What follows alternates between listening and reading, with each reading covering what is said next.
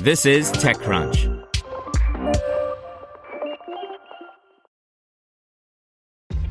This episode is brought to you by ShipStation.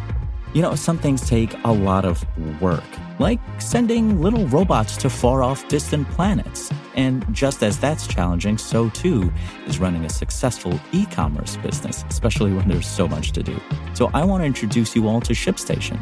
Now, I love using ShipStation because of its easy to use dashboard, which makes managing orders and printing labels a breeze and super smooth. Oh, and the customer service is just out of this world. It's exactly what you need to help grow your business. Sign up for your free 60-day trial at shipstation.com slash technews. That's shipstation.com slash technews. This is TechCrunch. Have you checked on your IT team lately? 2020 was rough for them. Ransomware, work from home, cloud migrations. It didn't stop. It's a good time to give them a new resource, IT Pro TV. They can learn new skills and have a reliable, searchable knowledge base all online and on demand. Visit itpro.tv slash crunch to learn more. That's itpro.tv slash crunch. itpro.tv slash crunch. How Robert Reffkin went from being a C average student to the founder of Compass. Quote, I believe that to be truly successful, you can't have a plan B, unquote. By Marianne Azevedo. In April, real estate tech company Compass forged ahead with its initial public offering and is now valued at several billions of dollars. At that time, TechCrunch senior editor Alex Wilhelm caught up with founder and CEO Robert Reffkin to chat about his company's debut in the market's suddenly choppy waters for tech and tech enabled debuts.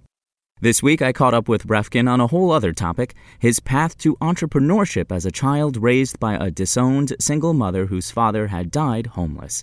Reffkin is so passionate about inspiring others from non traditional backgrounds to pursue their dreams that he wrote a book about it. In our discussion, Reffkin shared what he believes are the secrets to his success. Hint, one of them involves lots of listening, and his advice for his young entrepreneurs, especially those from non privileged backgrounds.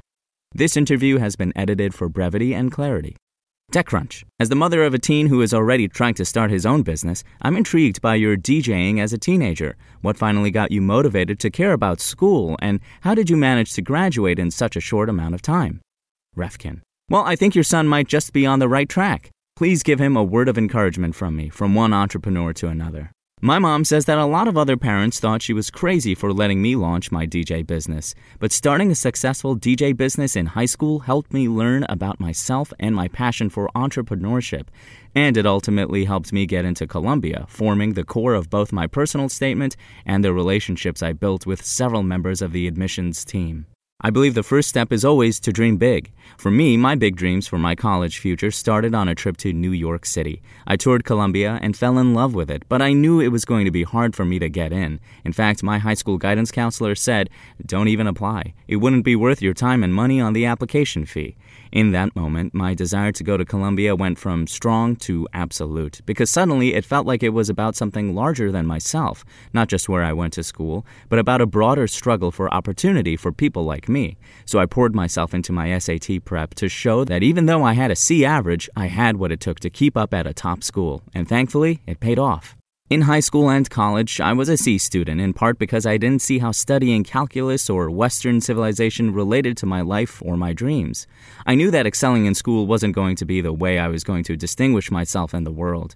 At the same time, I was energized by my entrepreneurial efforts and my summer internships.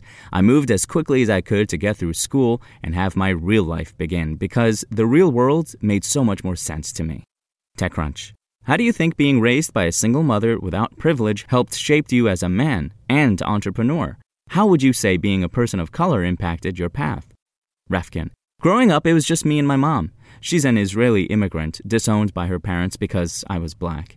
My father abandoned us and died homeless when I was young. What shaped me most as an entrepreneur was learning from my mother. She embodied the entrepreneurial spirit and taught me one of the most important principles. Every time you get knocked down, you've got to bounce back with passion.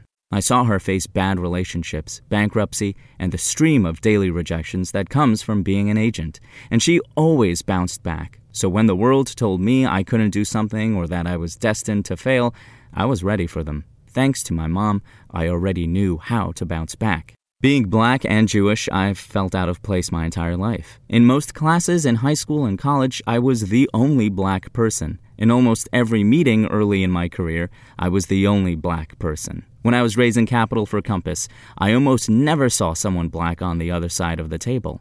But I've been very fortunate. I've been lucky to get terrific advice along the way from so many black mentors, from the late Vernon Jordan to Ken Chenault, the former CEO of American Express, to Bayo Ogunlesi, who is lead director for Goldman Sachs. There's a really strong community of people who've all supported each other. TechCrunch. You've had some impressive mentors over the years. How did those relationships develop? How have they been valuable besides the obvious? Reffkin.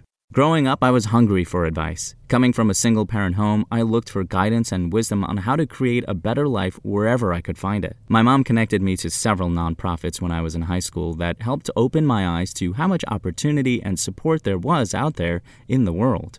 The most important lesson I've learned in my life is that feedback is a gift. Even when it's hard to hear, feedback is a gift. My relationships with many of my mentors deepened because I started asking them for really tough, candid feedback, the sort of things they thought other people wouldn't tell me. And then I'd actually take their advice, apply it in my life, and let them know how it had helped me. That did two things. First, it led to more honest and practical advice that helped me get better faster. Second, it made the people who had given me advice feel far more invested in my success and the success of what I was working on. The other thing my mentors gave me was the sense that even though the world was telling me I couldn't be successful, I could be. Meeting someone like Vernon Jordan, who advised presidents and CEOs alike, had a profound impact on me. He was a father figure to me. I met him when I was 23 years old, and at that time, it wasn't clear to me that you could be successful in the business world as a black man.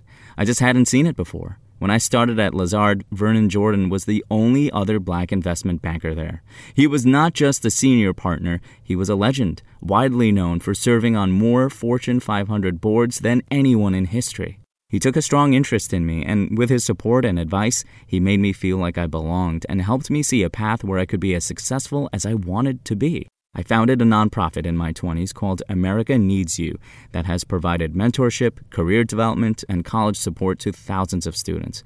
I wrote my new book, No One Succeeds Alone, as a way to pay it forward by making the lessons I've been fortunate enough to learn from so many remarkable people available to everyone. And it's why I'm donating all of my proceeds to nonprofits that help young people realize their dreams. TechCrunch. What advice would you give to young, aspiring entrepreneurs, especially those from non privileged backgrounds? Reffkin. Here's the advice I'd give to someone from an underrepresented group who just graduated college and is in their first job. 1. Don't let anyone get in the way of your dream. Not society, not your colleagues, not even yourself. Whenever anyone tells you to slow down, speed up. 2. Spend the next 10 years learning as much as you can from the smartest people you can. Find mentors in your job and outside that will give you the honest feedback that others won't. Feedback is a gift. It'll be hard for you to hear, but it's actually even harder for them to give it to you. So you may have to ask for it directly and let people know that you can take it. 3.